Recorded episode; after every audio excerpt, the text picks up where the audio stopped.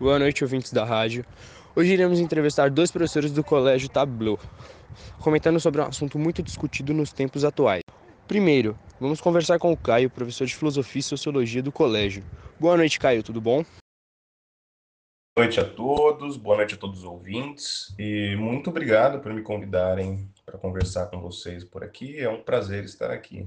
Qual a sua opinião sobre a desvalorização da mulher no mercado de trabalho e o porquê você acha que elas, na maioria das vezes, ganham menos do que os homens?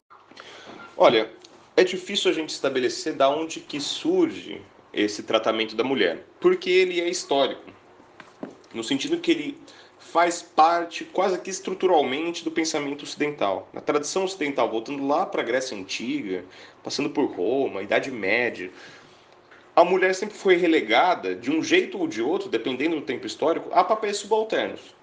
Ela nunca foi deixada num, pé de igualdade com o homem. E a gente precisa entender que a história não se dá numa linha reta, né? numa, num acúmulo de informações que vai levando a tempos melhores. Não, a história ela é feita de acidentes, de vai e vem, sobe e desce, né? de mudanças drásticas, mudanças mais leves. A história funciona assim. E o, a imagem da mulher funcionou basicamente assim. Né? Ela, ela se desenvolveu desta maneira também, assim como todo o resto, ao longo da história. O que quer dizer? Que se a gente pegar uma mulher grega, na Grécia Antiga, né, lá em 500 a.C., ela provavelmente vivia ou tinha uma vida muito mais difícil do que uma mulher ali na Idade Moderna, no século XVI XVII, na Europa. Mas também a, gente pode dizer que essa mulher do século XVI XVII talvez tivesse uma vida mais fácil do que a mulher do século XIX do século XX. Ou seja, nós não estamos né, no ponto da iluminação, onde agora a gente sabe melhor do que todos que vieram antes. Há transformações. Vamos olhar um pouco para essa mulher do século XVII, é, por exemplo. A organização política, econômica, social que tínhamos ali no período era, primeiro, né, essencialmente rural e, portanto, organizada em torno de famílias. É uma família nuclear, né, um pai, um, é, mãe e os filhos, tinham ali uma casinha com um pouquinho de terra e cuidavam basicamente juntos de todas as tarefas que, que são envolvidas nesse processo.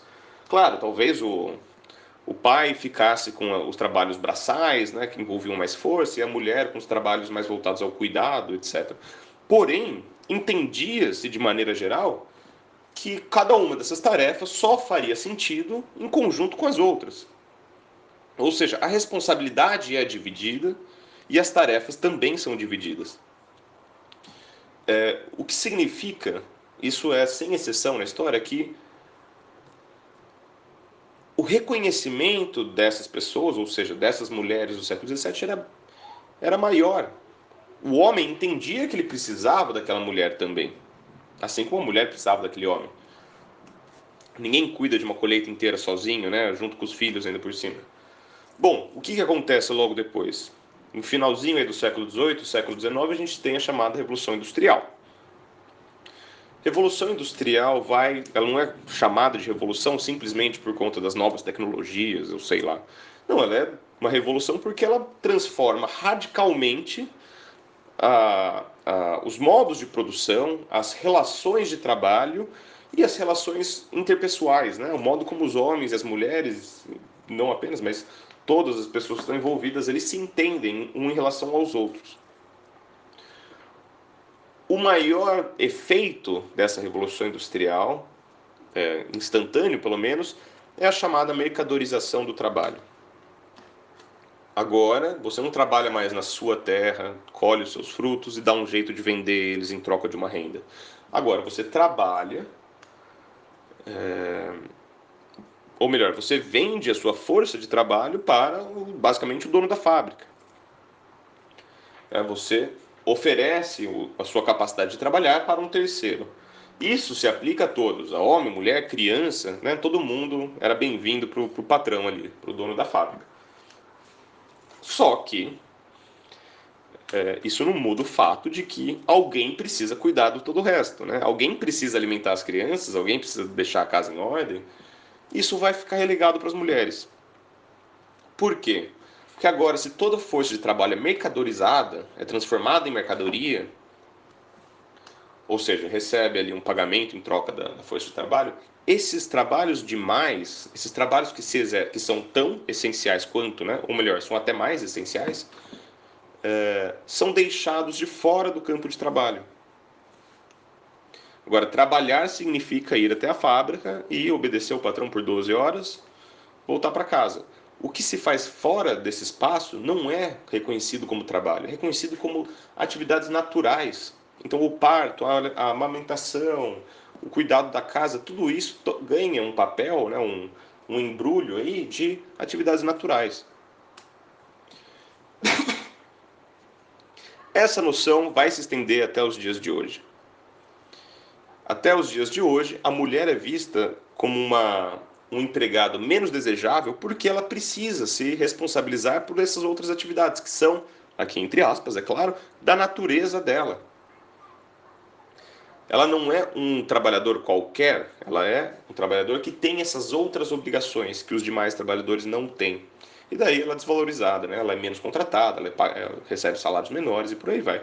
O que a gente pode argumentar, inclusive, que deveria ser o contrário, né? Mas a gente já já a gente trata sobre isso. O que você acha que levou ao pensamento de menosprezo pela mulher e o que fez com, isso, com que isso virasse realidade agora no mercado de trabalho? Olha, a gente tratou aí agora há pouco né, da questão que já na entrada da idade contemporânea já coloca a mulher aí numa posição é, de desvantagem em relação ao homem no que concerne a sua posição no mercado. Mas no século XX a gente viu, né, sim, grandes saltos aí no que diz respeito aos direitos das mulheres. Claro, ainda precisamos dar outros saltos, mas tivemos sim saltos importantes nesse período. O direito de votar, por exemplo, que não existia no mundo inteiro, né? A mulher não votava, ou seja, não era cidadã, não podia escolher é, o representante que melhor a, a representasse, né? Claro. Uh, mas também houve um movimento de inserção das meninas nas escolas, ou seja, né, com direito a se alfabetizar, que no Brasil nem sempre foi algo dado. Uh, vimos também o, a luta árdua pelo direito aos anticoncepcionais, não apenas né, os remédios anticoncepcionais, mas o preservativo, por exemplo. Né? Esses métodos não, não apenas não podiam ser usados, né, eram ilegais, mas não, não se podia falar sobre eles em público o que convenhamos que dizem mais respeito à mulher do que ao homem, né? mesmo os preservativos masculinos. Bom, vimos aí então saltos em relação aos seus direitos políticos, aos seus direitos sobre o próprio corpo, sua própria educação. No entanto, há uma dificuldade muito grande ainda, mesmo com todos esses reconhecimentos, de reconhecer a mulher como igual ao homem.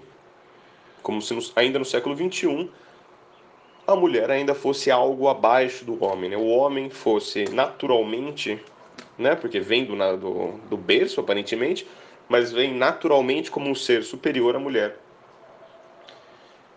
E isso, é claro, né, se reflete no mercado de trabalho e, no, e no, na disparidade de salários, como a gente viu agora há pouco, mas vai além disso.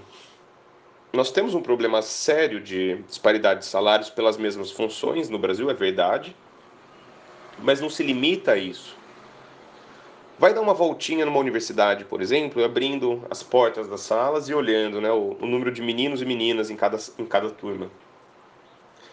O que, o que você vai perceber, a primeiro olhar ali, é que há né, cursos universitários que são basicamente femininos e cursos que são basicamente masculinos. Um curso é, de engenharia, por exemplo, vai ser quase que totalmente masculino, vai ter duas meninas, três meninas. Já um curso de enfermagem, por exemplo, vai ser o contrário. Um curso de pedagogia vai ser o contrário. Porque ainda se entende que é, mulheres devem ser voltadas para as funções de cuidado apenas. Então é a professora do ensino infantil, é a enfermeira, é a aeromoça, é, enquanto o homem né, é o astronauta, é o engenheiro, é o físico, o químico, etc. Uh, é, recentemente, inclusive, fui visitar um primo lá em Londrina e passei por uma loja de roupas infantis que se chamava literalmente Astronautas e Bailarinas. É, nem preciso comentar o que eu penso sobre isso. No entanto, né, vamos seguir. o que, que importa para a gente, né, essa diferença entre é, demográfica entre os cursos universitários, né, e que posteriormente vão ser as funções profissionais dessas pessoas. Né?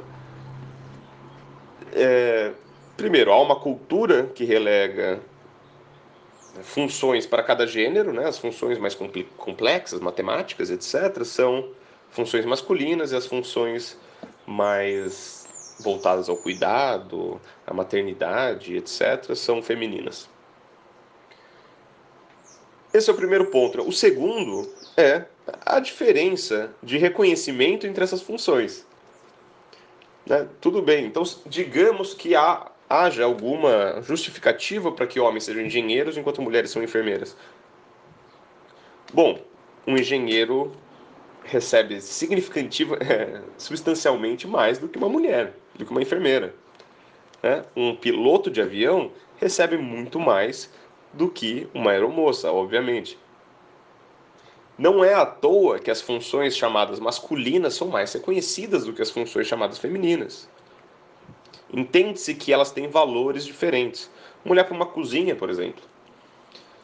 Por algum motivo que não, não sei explicar, é, chefe de cozinha é entendida como uma função masculina, né? Se a gente for olhar pelo menos nos números, é, há mais chefes de cozinha homens do que mulheres enquanto a cozinheira é uma coisa feminina, né? Por essência.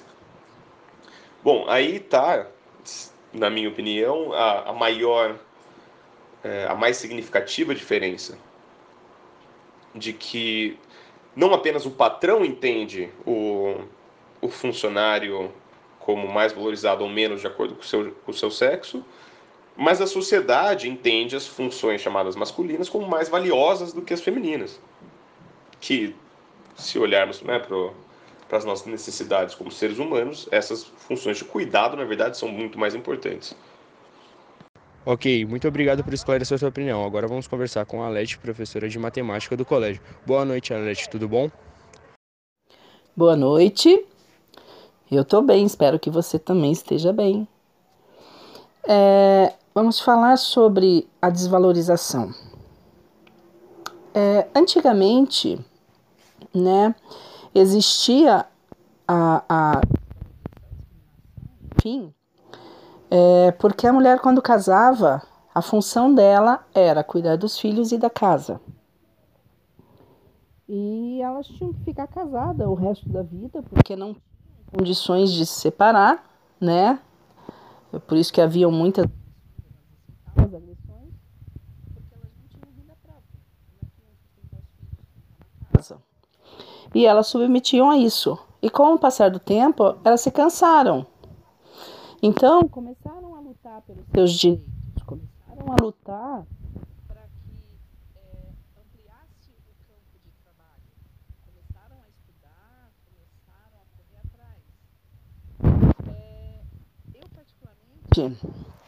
nunca vivi uma desvalorização. Há uns vinte e poucos anos, é, quando eu trabalhava eu queria muito trabalhar em duas empresas, duas determinadas empresas muito famosas. E essas duas empresas não aceitavam vendedoras mulheres, somente cargo interno. Isso me deixava muito chateada, porque eu tinha capacidade, eu exercia, muito bem minha função. E depois de um tempo, é, passaram a perceber que a mulher sim fazia o seu trabalho, que ela fazia uma diferença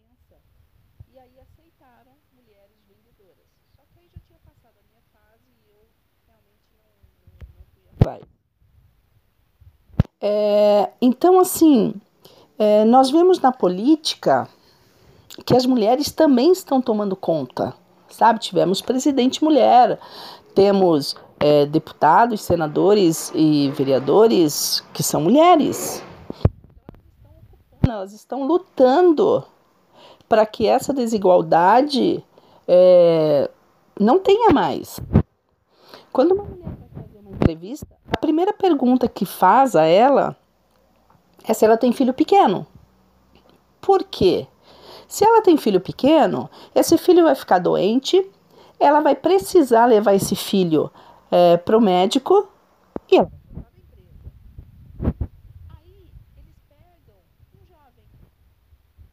por ele ser homem. Só que esse jovem, ele vai para balada, ele vai é, voltar bêbado e de repente faltar da empresa. Sabe, uma série de coisas que eles não estão colocando no papel isso e, e vendo peso. Uma mulher, ela só vai faltar da empresa se ela realmente tiver que levar o filho para o médico ou algo parecido. Mas fora isso, a função dela dentro da empresa será muito bem exercida. Então, é, esse negócio de capacidade, o homem tem mais capacidade que a mulher, menos capacidade, isso é errado. A mulher, ela hoje, ela estuda, ela ela está está fazendo por onde. Ao mesmo tempo, ela está tão chateada, ela está tão angustiada que elas começaram com o empreendedorismo. Elas estão abrindo empresas, sei lá, lojas de cosmético, de roupa, lanchonete, é, várias outras coisas. E elas estão se tornando empresárias porque elas sabem fazer a coisa, sabe? Elas sabem fazer acontecer. E elas estão crescendo, elas estão se destacando. Mas ainda é, existe a discriminação, sabe?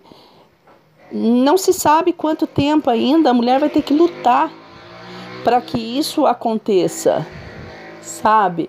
Mas que ela não desistiu. A cada dia mais aumenta a quantidade de, de mulheres lutando. Aquela vida de antigamente. Sabe, tem muitas mulheres que nem querem casar, que nem querem ter filhos, elas não querem a submissão, né? Porque talvez muitos homens ainda acreditam que a mulher tem que ter a submissão e elas querem conquistar o espaço dela. Então, é, eu nunca vi, sabe, mas já presenciei algumas situações. E isso é muito triste. Nós estamos no século 21 e ainda existem muitas coisas que talvez seria da época da pedra. Então realmente é muito triste. É, espero que logo, logo, é, né, não sei se é pouco tempo ou muito tempo, que a mulher será reconhecida. Mas que isso vai acontecer. Como eu disse, a mulher ela está ocupando seu espaço, ela está lutando e ela está chegando lá. E isso é muito bom. É, eu agradeço a oportunidade de expressar minha opinião, tá? E, enfim, boa noite para vocês. Ok, Arlete, muito obrigado por esclarecer sua opinião. Agora voltamos com as músicas e um ótimo dia a todos.